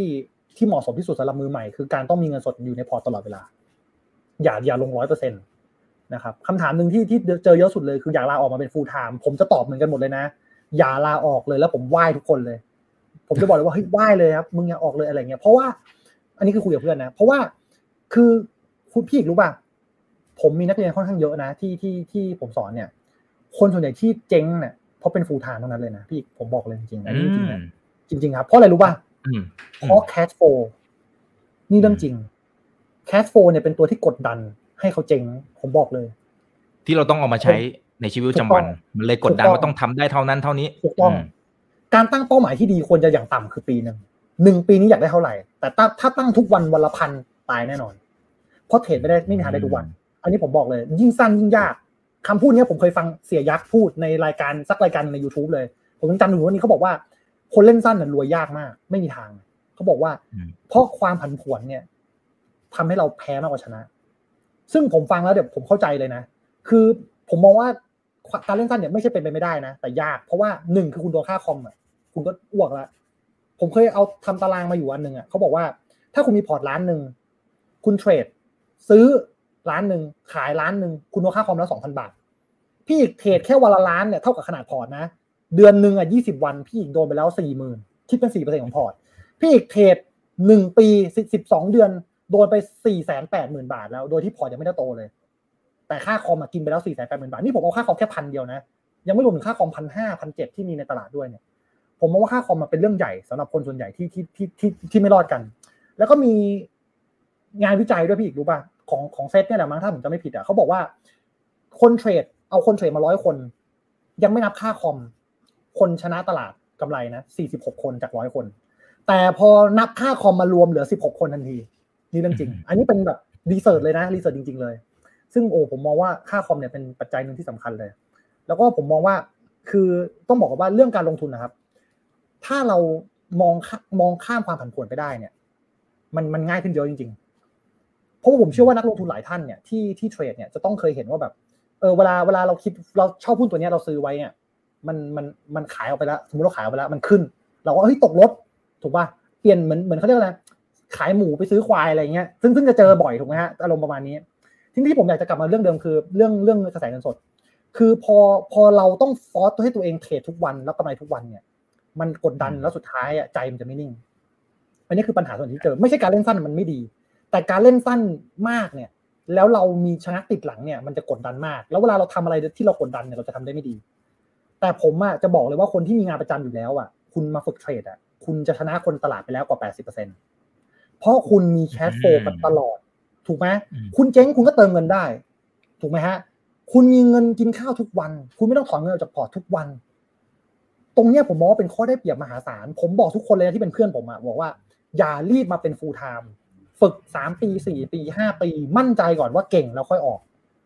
เพราะระหว่างที่เทรดตอนที่ยังไม่เก่งเนี่ยแหละได้เปรียบคนส่วนใหญ่แล้ว เพราะคนส่วนใหญ่ลาออกมาแล้วไงไม่ไม่มีทางหนีแล้วอะต้องต้องสู้อย่างเดียว ผมมองว่าเนี้ยเครียดเกินไปเพราะผมเองอะผ่านมาก่อน ตอนมีเงินล้านกว่าบาทเนี่ยคอนโดก็ต้องเช่านะครับโอ้โหหนักอะค่าเน็ตค่าโทรศัพท์ค่าอะไรก็แทบวกแล้วครับ เดือนหนึ่ง ต้องเครียดมากเหมือนกันตอนนั้นผมมองว่าอันนี้อยากจะบอกนักลงทุนมือใหม่ทุกคนเลยนะ ที่อยากจะออกมาเป็น full time นะครับอย่างที่พี่อีกพูดเลยอะคือไม่ใช่ว่าเรื่อง all in อย่างเดียวแต่ว่ามันไม่เคยสวยหรูเลยการลงทุนทั้งหมดเนี่ยมันไม่มีอะไรง่ายอย่างที่คิดจริงๆนะครับ อันนี้คือมองความเสี่ยงก่อน ถ้าใครยังมีงานประจำอยู่เนี่ยอย่าออกเลย อันนี้ผมพูดเลยนะทำไปก่อนแล้วศึกษาจนมั่นใจ ครับ อ่า อันนี้เป็นข้อคิดที่ดีมากๆนะครับ อ่า คุณกิตคุณตอมนะครับ บอกว่าขอบคุณมากนะครับ พูดตรงใจเลยค่ะนะครับ โอเคนะ เอ่อ ทีนี้ ทีนี้ เมื่อกี้ที่น้องเต๋บอกว่า มันเป็นเรื่องของความฟลุก แต่ แต่จริงๆ พี่ว่ามันไม่ใช่ อ่า มันอาจจะส่วนหนึ่ง มันอาจจะเป็นจังหวะของส่วนหนึ่งนะครับ แต่ว่ามันต้องมีฝีมือเข้ามาเป็นตัวหลักอยู่แล้วแหละนะครับ ไอ้ที่ ไอ้ที่ชนะติดติดกันเนี่ย อันนั้น อันนั้นมัน มันเป็น คือหมายว่าเรา เราเรียนรู้อะไรในแง่ของก่องการเทรดว่า การชนะติดติดกันในขณะเดียวกัน เคยเจอไหมสถานการณ์ที่มันแบบแพ้แบบติดติดติดติดจนแบบโหอะไรวะเอ้ยมันมาอีกแล้ววะอะไรเงี้ยเคยเจอตอนเทรดอะครับตอนสวิงเทรดมี แต่ถ้าลงทุนถือเนี่ยไม่มีเลย จริงๆนะครับคือไม่เคยคิดผิดมีก็คือหกเดือนไม่ขึ้น แต่สองปีขึ้น แต่เพราะว่าผมอันนี้ผมมองจริงนะ คือพี่พี่ลองดูในในในในเขาเรียกในตลาดไทยอะในในตลาดไทยเนี่ย VI เนี่ย ปั้นที่ปั้นพอร์ตได้เนี่ยเยอะมากเลยนะ ผมใช้คำนี้นะ VI รุ่นใหม่แบบผมเนี่ยที่ที่เติบโตมาเนี่ย ผมว่ามีเป็นร้อยคนนะผมบอกเลยนะ บางคนเนี่ย ปั้นพอร์ตจากร้อยเป็นหลายร้อย บางคนปั้นพอร์ตจากสิบเป็นร้อยเยอะมาก ที่ผมอยากจะบอกคือ พอเรา fundamental มาจับอะครับ มันง่ายขึ้นแบบเหลือเชื่อจริงนะแต่แต่ถ้าเราเอาเทคนิค pure เนี่ย ที่คนส่วนใหญ่มองเพราะมันง่ายเทคนิคเนี่ยผมมองว่าคนส่วนใหญ่จะมองว่ามันง่ายเหมือนผมอะเปิดมาปุ๊บเนี่ยง่ายเลย อุ้ยแนวรับแนวต้านเทนไลน์คือไม่ต้องมีความรู้อะไรเลยอะ คุณแค่รู้ว่าจะเทรดหน้าเทรดไหนคุณชนะละ คุณคิดอย่างเงี้ยแต่แล้วถ้ามันง่ายอย่างนั้นอะทำไมคนส่วนใหญ่ยังเทรดไม่ได้ทำไมมีแค่หนึ่งเปอร์เซ็นที่พอร์ตเติบโตในตลาด ถูกไหมฮะถ้ามันง่ายขนาดนั้นอะเพราะสุดท้ายการเทรดเนี่ยมันเปลี่ยนแปลงตลอดเวลาผมบอกเลยนะเพราะผมเองก็เทรดผมมีสวิงเทรดบ้างแต่น้อย คือเราเทรดนะครับ ตลาดเปลี่ยนก็ก็จ้าเทรดก็เปลี่ยนตลาด sideway ก็เปลี่ยนตลาด upside ก็เปลี่ยนตลาดดาวเทนก็เปลี่ยนเปลี่ยนหมด ผมก็เลยมองว่ามันมันค่อนข้างยากนะ ซึ่งผมก็มีโดน ผมมี swing trade เนี่ยแต่ผมจะใช้พอร์ตประมาณแค่สิบยี่สิบเปอร์เซ็นต์เทรดก็คือ ก็มีช่วงโดนติดติดกันเหมือนกันคือตอนตลาดเป็นขาลง ว่าเออเราเราเราเคยวางไม้ ผมจะผมจะเน้นวิธีคือผมจะวางไม้ MM ในหุ้นขาขึ้น ที่ผมก็ดูมาแล้วในระดับหนึ่งแต่ไม่ได้มั่นใจมากนะครับ ว่าว่าดี ผมก็จะเล่นสวิงเทรดแต่ว่าเวลาสวิงเนี่ย พอตลาดเป็นขาลงหุ้นประเภทนี้ผมโดนรัวๆก็มีครับ ก็คือโดนคัดตลอดเลย มันจะหลุดอัพเทนเลยครับก็มีซึ่งซึ่งทำให้ผมรู้ว่า เวลาเล่นหุ้นนะครับ หุ้นโซนบนเล่นยากเสมอ แต่แต่คนส่วนใหญ่ชอบเล่นหุ้นโซนบน เพราะว่าเร็วรวยเร็วนะครับหุ้นโซนล่างมันช้าไงกว่าจะขึ้นนะครับ ต้องรอนานครับไอไอความรู้สึกข้างในตอนที่ตอนที่ได้กำไรเยอะนะครับ แล้วก็ถูกหลาย ๆ ครั้งติดๆนะครับ all in ตัวถัดไปก็ก็ถูกถูกถูกกับตอนที่อะ swing trade โอเคมันอาจจะเป็นสัดส่วนที่น้อยนะครับของพอร์ตแต่ว่าพอโดนบ่อยๆ เนี่ย ความรู้สึกของสองฝั่งนี้เป็นยังไง แล้วเราเราดึงตัวเองกลับมายังไง เอาตรงๆเลยนะ เวลาได้อะดีใจน้อยกว่าเวลาเสีย อันนี้พูดตรงๆนะครับ คือเคยเคยได้เยอะสุดก็คือ 40 ล้านนะก็คือก็คือ big shot ตอนที่ได้หุ้นตัวนั้นมาจาก 40 ไป 80 แต่ดีใจนะ แต่ดีใจแค่สองสาวันเองแต่ตอนโดนติดติดติดกันเนี่ยโดนแค่ประมาณล้านสองล้านเองผมผมจำตัวเลขเป๊ะไม่ได้แต่โดนไม่เยอะ แต่มันมันรู้สึกแบบทำไมเราห่วยอย่างนี้วะทำไมเราทำไมเราแบบ เออทำไมเอ้ยนี่เราระดับแบบเออเราเทรดมาขนาดนี้แล้วอะเออแบบเจ็ดแปดปีแล้วนะตอนนั้นนะครับแบบเจ็ดแปดปีแล้วทำไมเรายังอย่างนี้ หรือ หรือเราเลิกเทรดดี เราลงทุนอย่างเดียวเลยดีอะไรเงี้ยครับก็มี แต่สุดท้ายเนี่ยพอพอเรามองภาพใหญ่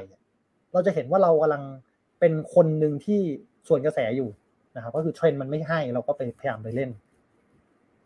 อืมอืมอืมครับ อ่า ก็เป็นบทเรียนทีนี้ ทีนี้ลองดูให้หน่อยนะครับเผื่อเป็น case study ให้กับเพื่อนเพื่อนนักลงทุนนะครับ ที่บอกว่าโซนบนโซนล่าง อ่า อันนี้มันยังไงเผื่อจะได้ดูกันหน่อยนะครับเพราะว่าหุ้นตัวนี้ก็ได้ครับ ที่มีคนนักเรียนถามมาค่อนข้างเยอะเลย อย่างตัวเนี้ย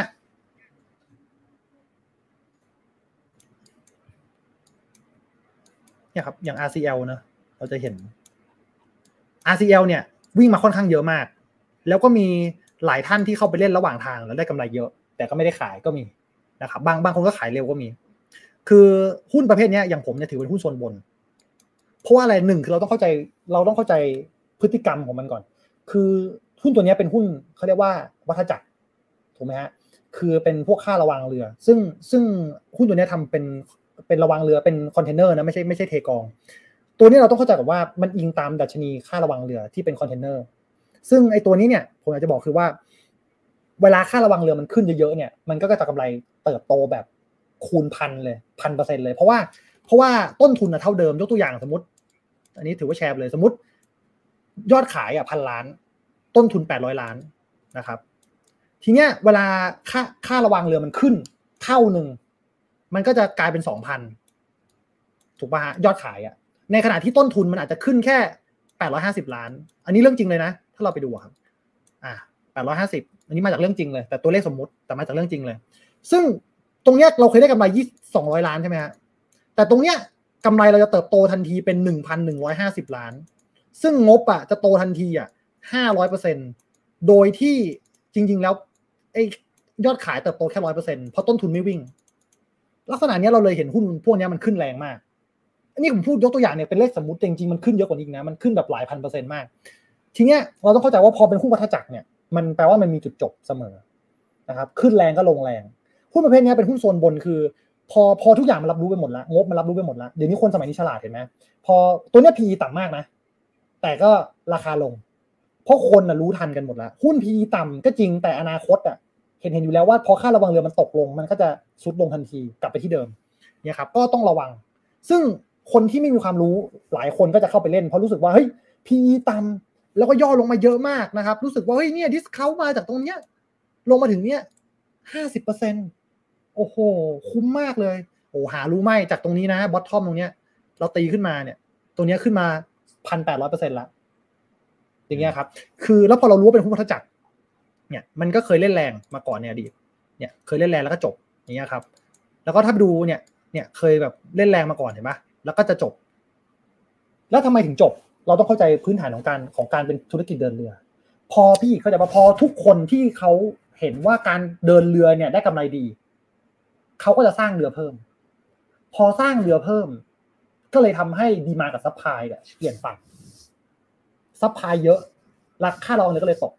และจะเป็นวัฏจักรนี้ตลอดไป ไม่มีวันเปลี่ยนผันนะครับแต่พอเราเข้าใจพื้นฐานของมันแล้วเนี่ยเราจะรู้เลยว่าหุ้นประเภทนี้เล่นไม่ได้ เล่นได้แต่คุณมีโอกาสแพ้มากกว่าชนะแน่นอนเนี่ยครับ ก็หลีกเลี่ยงอะไรประมาณนี้ครับ อืมอืมอืมครับ โอเคนะครับแต่แต่หลายครั้งเนี่ยเราที่ถามเรื่องของโซนบนเนี่ยเพราะบางทีเนี่ยสมมติว่าเราเราอยู่ณจุดณตอนนี้สมมติอยู่ณตอนนี้นะเรายังไม่ได้เห็นภาพจบที่มันขึ้นมาแล้วก็เริ่มลงเนี่ยคือมันขึ้นมาพอสมควร แต่จริงๆมันมันก็ถือว่าโซนบนณช่วงเวลานั้น แต่พอผ่านไปครั้งเฮ้ยมันไปต่ออะถูกไหม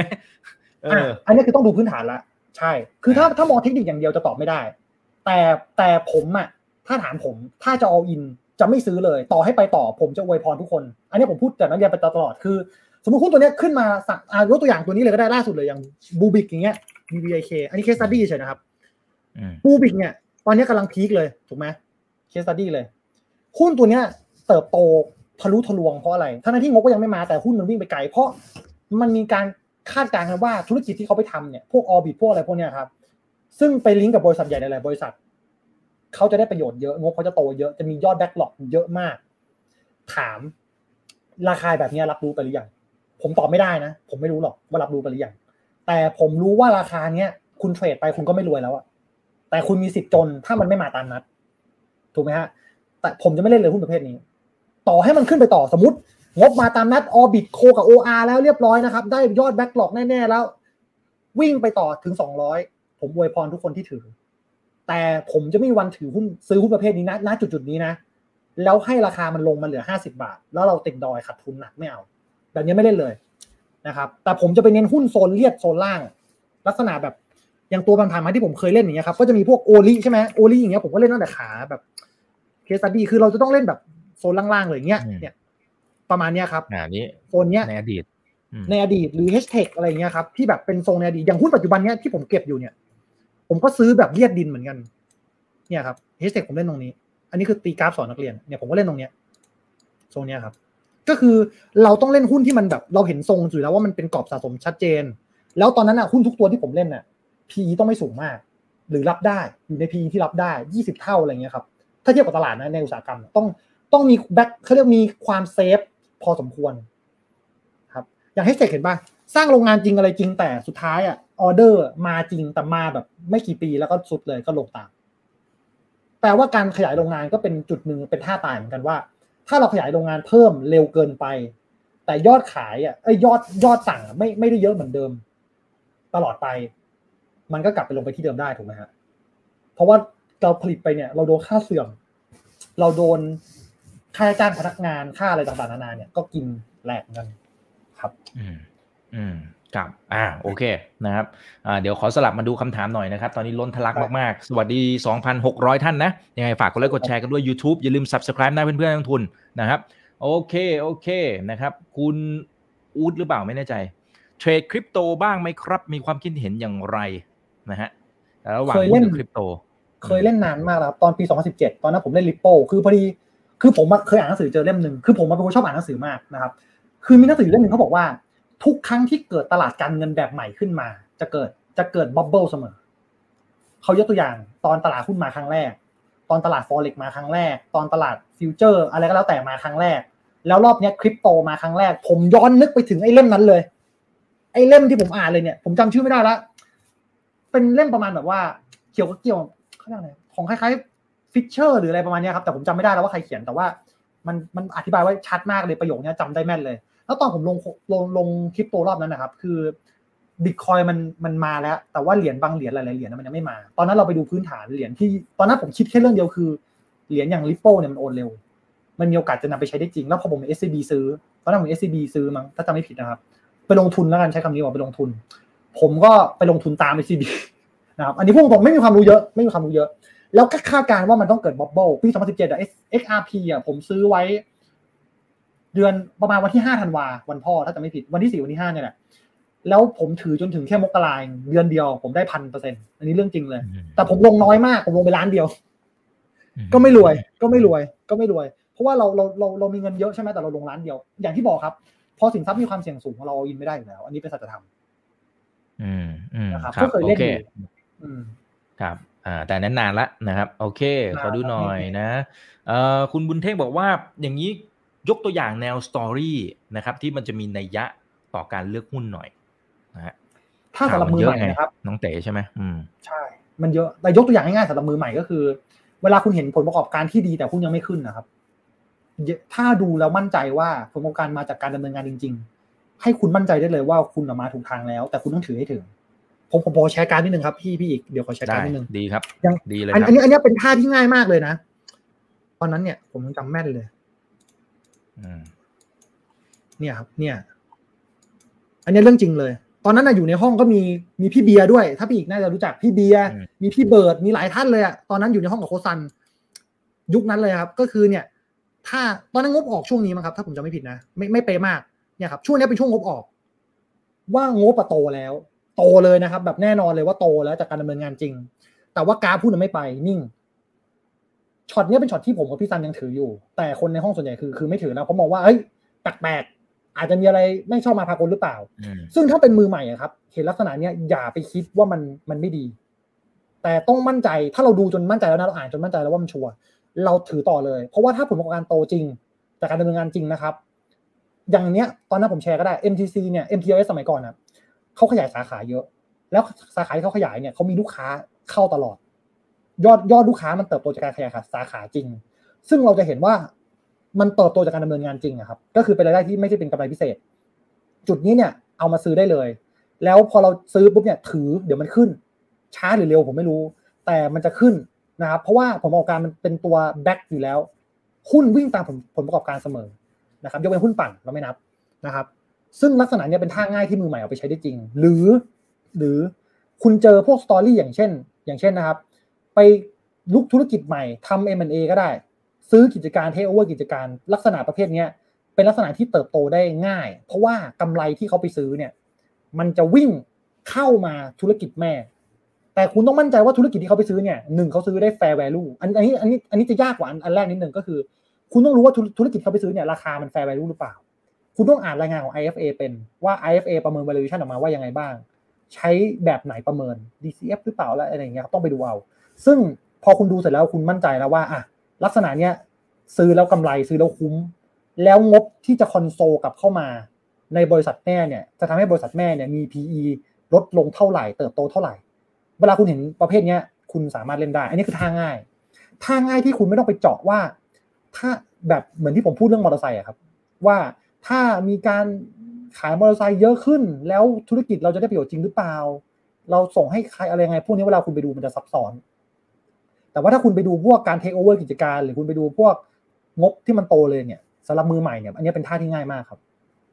อืมอืมครับผม โอเคนะครับ อ่า อย่าลืมไปฝึกฝนเพิ่มเติมนะครับ ขอดูหน่อยนะ อ่า มีท่านนี้บอกว่า อ่า คุณเจนะครับ บอกว่า เอ่อ พอ all in เสร็จปั๊บเนี่ย เวลาที่เราตั้ง stop loss เนี่ย เราเราวางไว้ยังไงนะ กี่เปอร์เซ็นต์ หรือมีหลักคิดในการวางยังไง อย่างหุ้นที่ผมเล่นนะครับ ผมจะวางสิบเปอร์เซ็นจากกรอบสะสมก็คืออย่างยกตัวอย่าง อย่างตอนนั้นเล่นอ่าเทคอย่างเฮชเทคอย่างเงี้ยครับตอนนั้นที่เล่นเนี่ยก็จะวางวางไว้ค่อนข้างเพราะว่ามันเป็นกรอบสะสมนะโซนล่างเดี๋ยวผมลบอันนี้ทิ้งอย่างเงี้ยครับ เนี่ยครับ มันเป็นมันเป็นกรอบวิ่งมาอย่างเงี้ยเวลาเราซื้อนะครับ เราจะวาง low นี้เลย แล้วสิบเปอร์เซ็นต์จาก low นี้ คือจะโดนเยอะหน่อย ยอมรับประมาณสิบห้าถึงยี่สิบเปอร์เซ็นต์เลย ถ้าถึงยอม เพราะว่าอาจผมมองว่าหุ้นที่ sideway โซนล่างเนี่ย อันนี้ตามตำราเทคนิค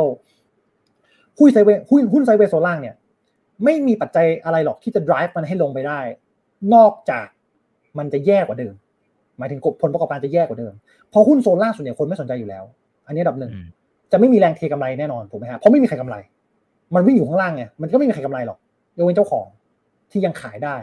เพราะฉะนั้นเนี่ยลักษณะประเภทนี้ถ้าหลุดโลแปลกแล้ว แต่ถ้ายังไม่หลุดโล ถือต่อได้สะสมได้ แล้วก็ลุ้นถือให้มันผลประกอบการออกมาตามนัดแล้วก็ให้มันรันไปครับ อืมอืมครับผม โอเค คุณนิชากรบอกว่าขอบคุณคุณอีกนะ อยากฟังโคชเต๋พอดีเลยนะฮะ โดนใจมาก โอเคนะฮะเอ่อขอดูหน่อยตืดตืดตืดตืดนี่โอ้นี่อาจจะตอบยากหรือเปล่าอ่าคุณโคบี้นะ บอกว่าโค้ชเต๋เนี่ย เลือกหุ้นใช้ fundamental กับเทคนิคอย่างละกี่เปอร์เซ็นต์อะกะกะเอาแล้วกันนะ ต้องบอกว่าใช้ทั้งสองอย่างร้อยเปอร์เซ็นต์ แต่ใช้คนละอย่างใช้คนละเรื่องกันนะครับ พื้นฐานใช้ร้อยเปอร์เซ็นต์อยู่แล้ว แต่พื้นฐานก็จะแบ่งอีก งบการเงินใช้แค่ยี่สิบถึงสามสิบเปอร์เซ็นต์แต่จะใช้พวก story ใช้พวก business model เจ็ดสิบเปอร์เซ็น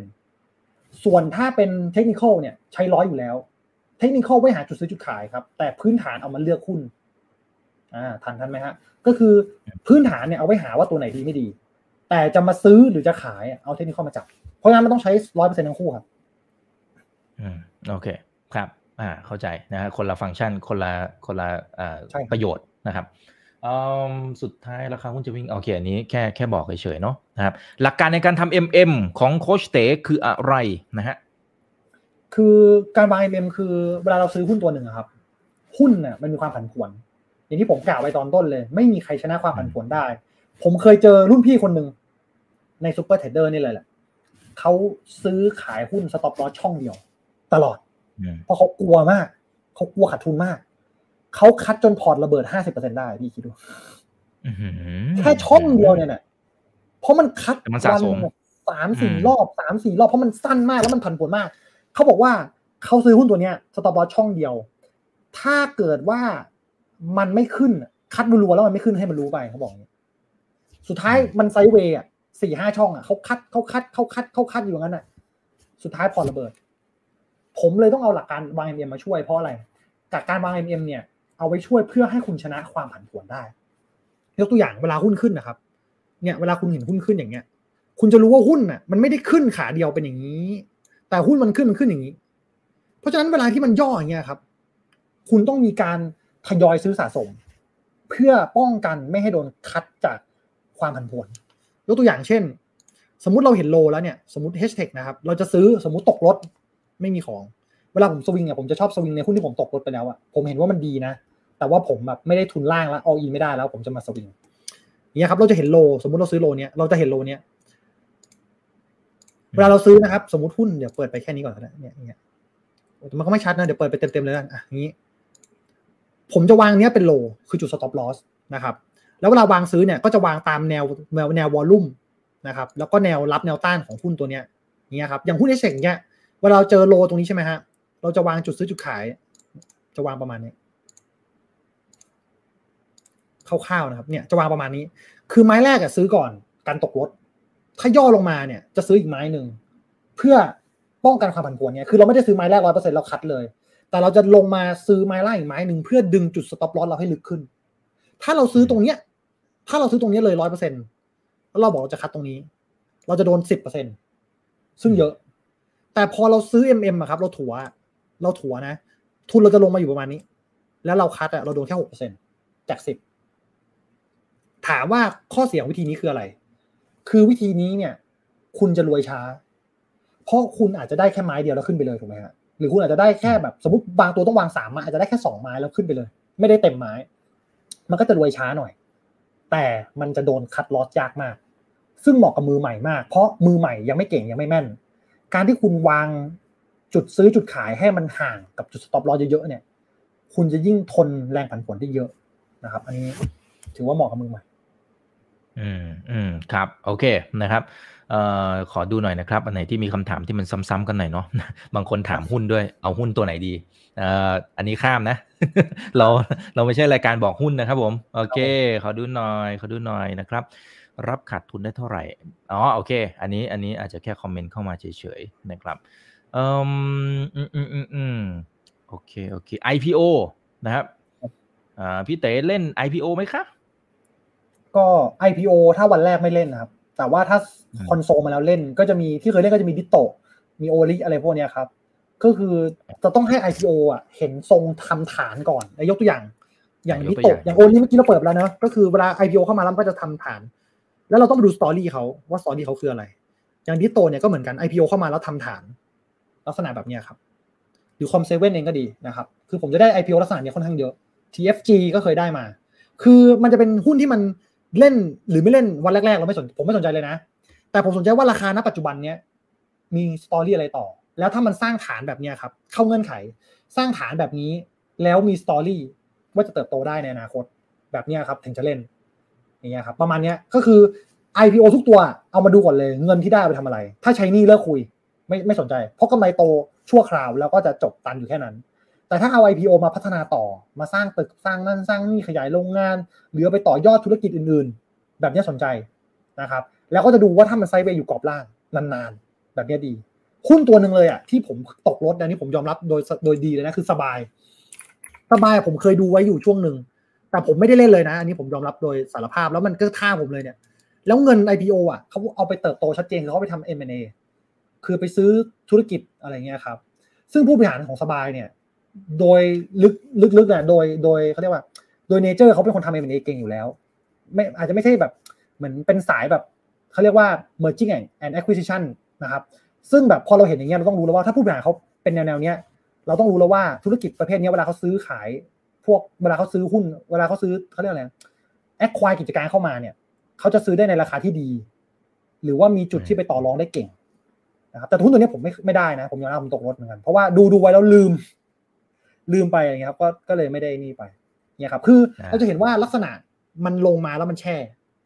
แต่ถ้าคุณดูเทคนิคไม่เป็นกลับมาอีกเรื่องเรื่องเดิมเอ้ยแต่ถ้าคุณดูฟันเดเมนทัลไม่เป็น คุณดูเป็นแต่เทคนิคคุณจะเจอหุ้นแบบนี้เพราะเคยมีคนถามผมแล้วเหมือนกัน ว่าแล้วทำไมโค้ชไม่ซื้อตัวนี้ ถ้าคุณดูแค่นี้เนี่ยว่าวันนั้นเนี่ยสวยทำไมผมไม่เล่นผมทำไมผมไม่เล่นชีวา แต่ทำไมผมผมเลือกดิโตทำไมผมเลือกโอลิทำไมผมเลือก TFG ทำไมถึงเลือกคอมเซเว่นทำไมไม่เล่นชีวา ถ้าใช้เทคนิคอย่างเดียว ตอบไม่ได้ เพราะมันก็ sideway โซนล่างเหมือนกันรู้แค่ว่าหลุดต้อง cut loss แต่พอดู fundamental เป็น คุณจะรู้ว่าตัวไหนคุณควรเล่น ตัวไหนคุณไม่ควรเล่น เอาเงินไปทำอะไร อันนี้คือ key of success สำหรับผมนะ ครับอืมประมาณนี้ถ้าเราดูกราฟก็ไม่ต่างโอกัเคนอ่า อ่า พอดูพื้นฐานประกอบมันก็จะมั่นใจด้วยนะครับใช่โอเค เดี๋ยวขอดูหน่อยนะ นี่ท่านนี้นะครับ อาจจะอีกสักหนึ่งถึงสองคำถามแล้วกันนะ คุณมาโมบอกว่าพี่เต๋เล่นหุ้นเบรกเอาไหมฮะอ่าไม่เล่นถ้าเล่นเนี่ยอยากทราบคอนเซปต์ไม่เอาเลยเหรอฮะ อ๋อ เพราะมันไม่อยู่โซนบน ครับ ไม่ ไม่คือbreakout เนี่ย ผมคือในอดีตสมัยเทคกับพี่ซานเคยเล่น breakout โดน false break เยอะอืมถ้าผมจะเล่นจริงๆผมจะซื้อ stop ซื้อโซนล่างอะพี่ แล้วไปขาย breakout อืมซื้อแบบ สมมุติถ้าเป็น sideway สมมุตินะครับ ยกตัวอย่าง อย่างอย่างอ่าอย่างตอนนั้น AH โอ้ตอนนี้ไปไกลมาก AH ใช่ครับเอสเนี่ยผมเคยได้นักเรียนในห้องอะได้เยอะตัวเนี้ยช็อตนั้นเนี่ยช็อตนี้เลยเนี่ย เนี่ยคือคือช็อตเนี้ยโดนโดนถ้าซื้อเบรกโดนโดนแหลกเลยครับ ผมผมยังจำได้อยู่เลยแม่นมาก เนี่ยครับตัวเนี้ย เป็นตัวที่ทำ false break บ่อยมากพี่ดูดิบ่อยไหมถ้าซื้อเบรกตายแน่นอน แต่ใช้วิธีคือถ้าจะเล่นซื้อล่างขายบนซื้อล่างขายบนซื้อล่างขายบน ตอนนั้นนะกราฟยังไม่เฉลยก็ก็เล่นได้ครับ ไม่ต้องรอกราฟเฉลย เราเห็นแค่สองสามแท่งเนี่ยเรารู้ละซื้อล่างขายบนซื้อล่างขายบนหลุดล่าง cut ซื้อล่างขายบน เพราะว่าตัวนี้จริงๆอะผมมองว่าสะสมได้ มีโอกาสเติบโต แต่นักเรียนหลายหลายคนนะครับเขาเขารอไม่เป็นใช่ไหมเราพูดตรงเขารอไม่เป็นเขาอยากให้โค้ดอยากเล่นรอบอยากอะไรเทรดแบบสวิงเนี่ยรอเบรกตายแน่นอน ถ้าเจอลักษณะเนี้ยครับ ต้องไปเน้นซื้อโซนล่างเอาแล้วไปขายข้างบนเนี่ยครับแต่ว่าเบรกเอาไม่ใช่ว่าไม่ดีนะ ถ้าเบรกพร้อมวอลลุ่มบางครั้งก็ไป แต่เราก็จะเห็นนะเบรกพร้อมวอลลุ่มอย่างวันเนี้ยเบรกพร้อมวอลลุ่มก็โดนเบรกพร้อมวอลลุ่มใช่ไหมฮะก็โดนเห็นป่ะวอลลุ่มก็หนา หนา นี่ก็หนาถูกไหมฮะนี่ก็หนา แต่ก็โดน ผมเลยมองว่าจริงๆการซื้อเบรกเอาเนี่ยสำหรับมือใหม่ไม่ควร ถึงจะได้เงินเร็วนะ แต่ผมมาอยากจะบอกงี้ คือพ่อผมมาเคยสอนไว้เขาบอกว่า ยิ่งรีบยิ่งช้า ตอนนั้นคือผมอยากรีบไปโรงเรียนให้ทันกลัวไปสายพ่อบอกถ้ารถชนขึ้นมาไปไม่ถึงไม่ต้องเรียน ซึ่งซึ่งผมมองว่าจริงนะการลงทุนเหมือนกันนะครับ คือกว่าผมกว่าพี่ซันหรือทุกท่านเซียหลาย ๆ ท่านในตลาดเนี่ย กว่าจะมีวันเนี้ย มันไม่ได้ว่าเทรดปีแรกแล้วรวย มันไม่ไม่ไม่มีอยู่จริงนะครับ แต่ละคนเนี่ยสะสมวิชามาเป็นสิบปีนะ กว่าจะมีวันเนี้ย ผมมองว่าไม่อยากให้เทรดแล้วแบบอยากได้เงินเร็วเป็นที่ตั้งอะครับ อยากให้เทรดดูความปลอดภัยเป็นที่ตั้ง ทำไมถึงต้องเอาพื้นฐานมาจับ มันทำให้เราปลอดภัยมากขึ้น ผมไม่ได้บอกว่าพื้นฐานดีกว่าเทคนิคแต่ผมบอกว่าพื้นฐานเนี่ยทำให้เราปลอดภัยกับการลงทุนในหุ้นมากขึ้น มากกว่าใช้เทคนิคเพียงอย่างเดียวครับ อืมอืมครับผม โอเค ขอบคุณครับเอ่อตึ๊ดตึ๊ดตึ๊ดอะสุดท้ายแล้วกันนะ สุดท้ายแล้วกัน คือคำถามมันเยอะมากนะน้องเต๋เยอะจริงๆ ระเบิดมากนะครับ อะสวัสดี 2,800 ท่านนะครับ ยังไงฝากกดไลค์กดแชร์ด้วยนะ YouTube อย่าลืม Subscribe นะ โอเค นี่คนนี้เขาบอกว่า ยิ่งรีบยิ่งช้านี่ใช้ได้กับทุกเรื่อง โอเคนะครับจริงเอ่อ RSI ต่ำกว่า 30 เป็นค่าที่แน่นอนซื้อได้ใช่ไหมนะฮะไม่จริงอืม ไม่จริง มันอาจจะต่ำกว่านั้นก็ได้ ลองไปดูหลายตัวได้เลยครับ คือสำหรับผมมา RSI ผมใช้ เวลาผมดูว่าหุ้นตัวนี้ยังมีแรงไปต่อหรือเปล่า ผมจะดูว่าถ้ามันยังมากกว่า 50 อาจจะยัง run trend ได้อยู่ ผมใช้ run trend อย่างเดียว คือเราต้องเข้าใจว่า indicator มีหลายประเภท มี lagging มี leading indicator ที่เร็วกว่า กว่าราคาหุ้นคือพวก leading indicator ที่ช้ากว่า คือ lagging RSI เป็นประเภท lagging ก็คือเป็นประเภทช้า แปลว่าคุณดู RSI อะใช้การตัดสินใจซื้อขายหุ้นไม่ได้ เพราะมันจะเกิดขึ้นเมื่อทุกอย่างเกิดขึ้นไปแล้ว มันจะดีเมื่อมันเกิดขึ้นไปแล้ว ถูกไหมฮะเพราะประเภทนี้เป็นประเภท lagging คุณต้องเข้าใจพื้นฐานของเทคนิคก่อน ต้องเข้าใจรากเหง้าของมันก่อน ไม่ใช่ว่าเอามาใช้ได้หมดเลย ทีเนี้ย RSI มีประโยชน์เพื่ออะไรครับมือเพื่อเอาไว้ดูโมเมนตัมของหุ้นตัวนั้นว่าโมเมนตัมยังดีอยู่โมเมนตัมยังไปได้ต่อ ยังมีแรงอยู่ การที่เอา RSI ต่ำกว่า 30 แล้วบอกเป็นจุด oversold แล้วซื้อได้ไม่จริง เพราะหลายตัวที่ RSI ต่ำกว่า 30 ลงไปถึง 10 ลงไปถึง 5 ก็เคยมีหุ้นก็ยังลงต่อเนื่องลงลงลงอยู่งั้นนะครับ ซื้อเข้าไปก็คือตายแน่นอน อันนี้เรื่องจริง แต่คุณอย่าเอา RSI ไปเป็นตัวดูจุดซื้อจุดขายคุณกำลังใช้ indicator ผิดวิธี อันนี้เป็นตำราของฝรั่งเลยครับ มีมานานแล้วนะครับ อ่านหาอ่านได้เยอะแยะเลยครับของฝรั่งเลย เราต้องเข้าใจก่อนว่า indicator แต่ละประเภทสร้างมาจากอะไรนะครับ แล้วนำไปใช้ วิธีให้เกิดประโยชน์สูงสุดใช้ยังไงนะอืมครับอ่าเอาละคงไม่มีเวลาไปไล่ดูคอมเมนต์ทุกวันนะฮะเพราะมันมันเยอะมากจริงนะในทุกช่องทางเลยนะครับ แล้วก็ขอบคุณทุกท่านที่ติดตามด้วย ให้ข้อคิดทิ้งท้ายหน่อยครับน้องเต๋เชิญเลยครับ ก็จริงๆนะครับ อยากจะบอกว่าการลงทุนในตลาดนะครับเหมือนที่พี่อีกพูดไปเลย ก็คือมันมีความเสี่ยงสูงมากนะครับ แล้วผมรู้สึกว่าคนยุคนี้อยากจะออกจากงานมา แล้วก็ลงทุนในหุ้นเพราะรู้สึกว่ามันสบาย มันง่าย แต่ในความเป็นจริงอะครับคนสักเซสมีน้อยมากนะอันนี้ผมพูดเรื่องจริง ใครที่อยากจะรีบออกจากงานมา ผมไม่แนะนำเลย ผมอยากให้ทำงานประจำต่อไป แล้วศึกษาหุ้นไปด้วยกันดีกว่านะครับแล้วก็การที่มาเป็นฟูลไทม์เนี่ยมันมันกดดันแล้วมันเครียดมากนะครับหุ้นลงทุนเนี่ยมองความเสี่ยงก่อนเสมอจำไว้นะครับ สิ่งสำคัญเลยคือกว่าคนที่เป็นเซียนหุ้นหรือเป็นคนเก่งๆเนี่ยกว่าจะมีวันนี้ได้เนี่ยเขาสะสมประสบการณ์มาเป็นสิบปี แต่คุณมาปีแรกอย่าหวังจะรวยเลยไม่มีทางนะครับไม่มีใครรวยตั้งแต่ปีแรกยกเว้นคนดวงดี สุดท้ายเงินก็หมดไป ถ้าคุณไม่เก่งจริงนะครับ คุณลงมาตลาดเนี้ยคุณกำลังแข่งกับคนที่เขาเก่งๆ คุณแข่งกับผม แข่งกับโค้ชซัน แข่งกับเสียๆทั้งหลายในตลาดคือ คุณต้องแข่งกับคนพวกเนี้ย ซึ่งคนพวกนี้เก่ากว่าคุณอยู่แล้ว เก่งกว่าคุณอยู่แล้ว คุณไม่เก่งอย่าเอาเงินทั้งหมดในชีวิตมาลงนะครับ แบ่งส่วนหนึ่งมาศึกษาก่อน มาลองทดลองดูก่อน และสำคัญที่สุดนะครับ คืออย่ามั่นใจอะไรมากเกินไปนะครับ เจ้าของบริษัท ยังไม่มั่นใจเลยว่าหุ้นตัวเองจะดีในปีหรือสองปีข้างหน้า คุณเป็นใครคุณถึงมามั่นใจหุ้นเขาได้ว่าจะดีหรือไม่ดีมากกว่าเขานะครับ ประมาณนี้ครับ อืมอืมครับผม โอเค ขอบคุณนะครับ อ่า หลายท่านก็ขอบคุณกันเข้ามานะมีบางคนบอกว่าอย่าเพิ่งจบ นะเอาสักถึงประมาณตีสามนะเพราะว่าเป็นโค้ดที่อธิบายเข้าใจง่ายมาก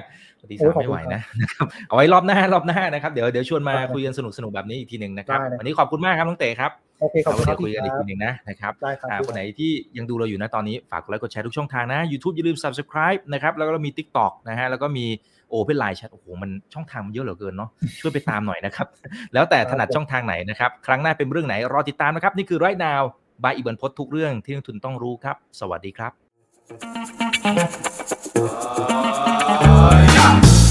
ถ้าชื่นชอบคอนเทนต์แบบนี้อย่าลืมกดติดตามช่องทางอื่นๆด้วยนะครับ ไม่ว่าจะเป็น Facebook, YouTube, Line Official, Instagram และ Twitter จะได้ไม่พลาดการวิเคราะห์และมุมมองเศรษฐกิจ และการลงทุนดีๆ แบบนี้ครับ